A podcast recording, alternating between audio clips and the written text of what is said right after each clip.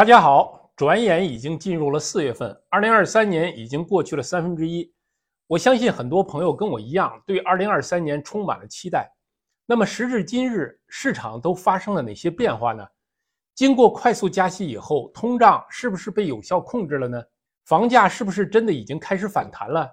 节目的后半部分，我还向大家介绍一份报告，给我们的投资者介绍在澳洲正现金流的房产还存在不存在。到底还有多少？如果您对这个话题感兴趣，请您点赞订阅，这是我制作节目的最大的动力。欢迎来到澳洲 House Club 频道，我是马克孙。我们专注于用数据分析的方法来客观理性的认识澳洲房地产市场，通过 YouTube 和小红书向大家介绍澳洲经济和房地产市场的最新数据和分析，同时也为大家提供房产投资课程和买家代理服务，希望能够帮到大家。上期节目我们介绍了2023年一月份的通胀数据，一月份的 CPI 增幅确实比去年十二月份有所减少。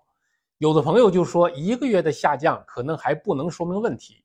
刚好澳洲统计局公布了二月份的通胀数据，我们来看一看通胀是不是继续呈下跌的趋势呢？这是澳洲统计局于三月二十九号刚刚公布的通胀数据，二月份的通胀率为百分之六点八。大家看这条曲线，通胀率在去年十二月份达到百分之八点四以后，一月份降低到了百分之七点四，二月份又进一步降低到了百分之六点八。无论如何，这是一个非常好的迹象，也为央行暂停加息创造了非常有利的条件。下面这张图显示的是最近几个月以来影响通胀率的各个因素的变化情况。我们看到降幅最大的是 recreation and culture，就是假日消费的这一个部分。假日消费在刚刚过去的十二月份有一个非常大幅度的提高，也是十二月份通胀达到百分之八点四的主要原因之一。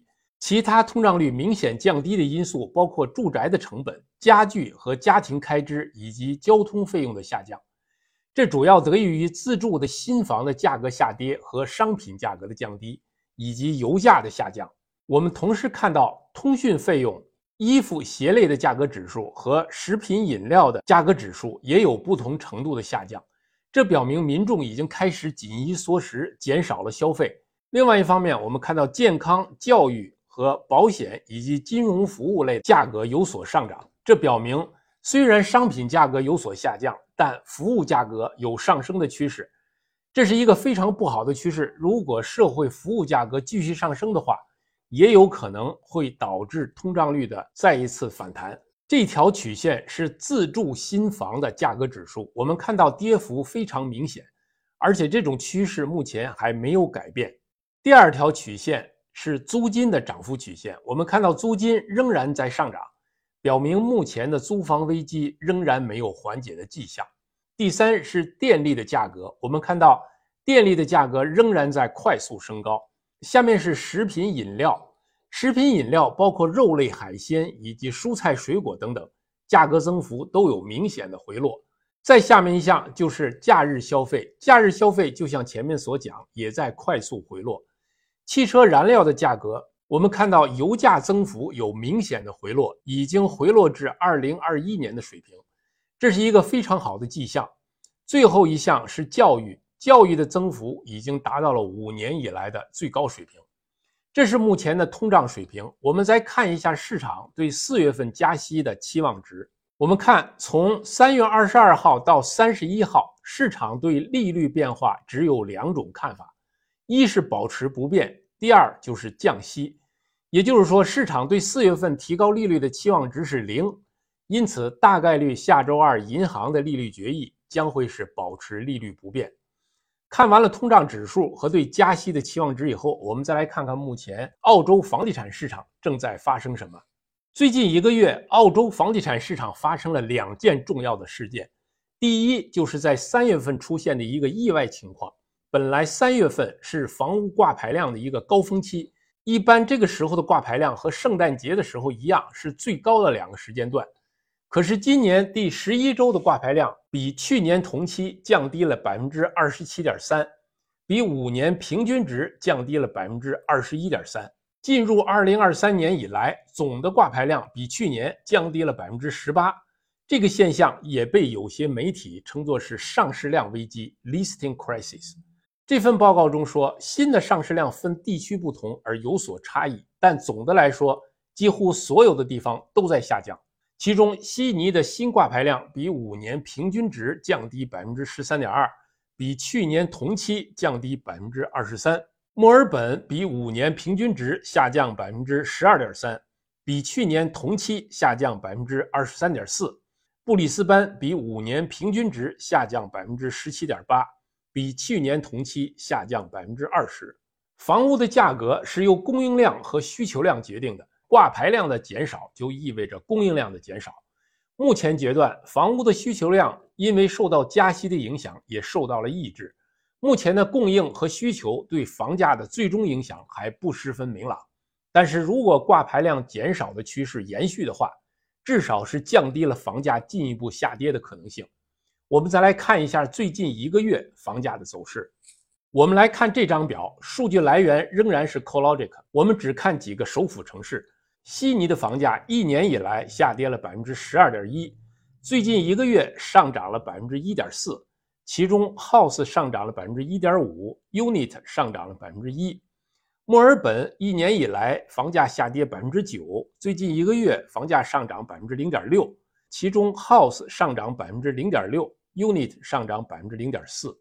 布里斯班一年以来房价下跌百分之八点二，一个月以来房价上涨百分之零点一，其中 House 上涨百分之零点二，Unit 上涨百分之零点一。这三个最大的城市在二月份房价都是上涨的。其中，House 的上涨幅度要大于 Unit 的上涨幅度。达尔文一年以来的房价上涨百分之一点六，上个月房价下跌百分之零点四，其中 House 下跌百分之零点四，Unit 下跌百分之零点六。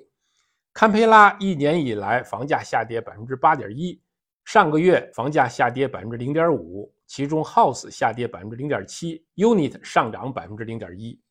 霍巴特一年以来房价下跌百分之十二点九，上个月房价依然下跌百分之零点九，其中 House 下跌百分之一，Unit 下跌百分之零点四。在二月份，最大的五个首府城市房价都是上涨的，表明在这个月这五个首府城市的房价开始向上反弹。这也是二月份发生的另外一件重要事件。那么，这种向上反弹能不能持续呢？因为反弹刚刚开始。因此，对后续的趋势仍然还有待于进一步的观察。对于我们房产投资者来说，我们最关心的是三个指标：第一，是我们买到的房产是不是能够快速升值；第二，是现金流是不是足够支撑我们长期持有；第三，是要控制风险。今天我们就来重点说一下现金流。比较高的现金流将会帮助你能够长期持有这个房产，并能够帮助你保持你的贷款额度。如果租金收入足够支付利息和其他持有成本的话，那么我们就把它叫做正现金流。这样的房子从现金流的角度来说，是买房比租房还要便宜。现在我们就通过一份报告来看一看，在澳大利亚这种正现金流的房子是有还是没有？有的话还有多少？这份报告的名称叫做《在澳洲百分之九十的区域租房要比买房便宜》。相反，也就是说，买房比租房便宜的区域只有百分之十。这种买房比租房更便宜的房子，就是我们所说的正现金流房产。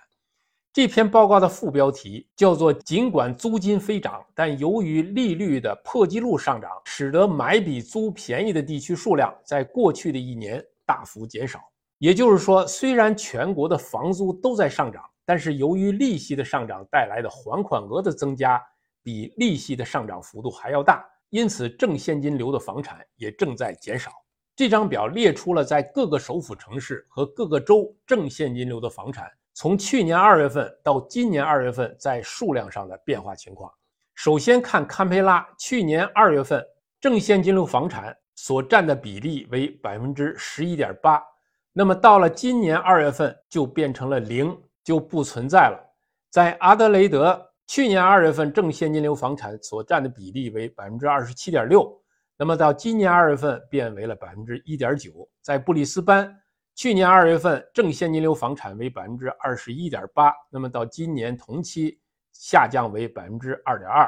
达尔文是正现金流房产最多的一个城市，去年二月份达到了百分之九十六点八，到今年二月份数量已经减半。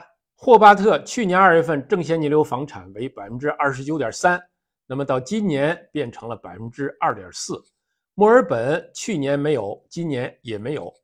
珀斯去年正现金流房产为百分之六十点六，今年降低为百分之十二点一。悉尼去年没有，今年也没有。下面的部分是首府城市以外的 regional 地区。regional 地区正现金流的房子相对来说比例是比较高的，但是一年以来这一比例也有大幅的下降。这张表表示的是在全国范围内正现金流最高的前十个区域。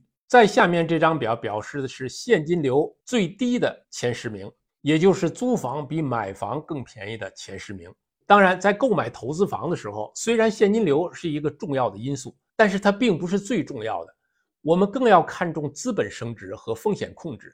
那么，到哪里去找又是正现金流，又能够快速获得资本增值，同时又能控制风险的房子呢？这些内容都包括在我们的房产投资课程当中，供大家学习。另外，我们的买家代理服务也是帮大家去购买这样的房子。在视频下方有我们的课程和服务的介绍。大家可以点击收看，同时我也会把这份报告的链接放在视频下方，供朋友们免费下载。感谢大家的收看，再见。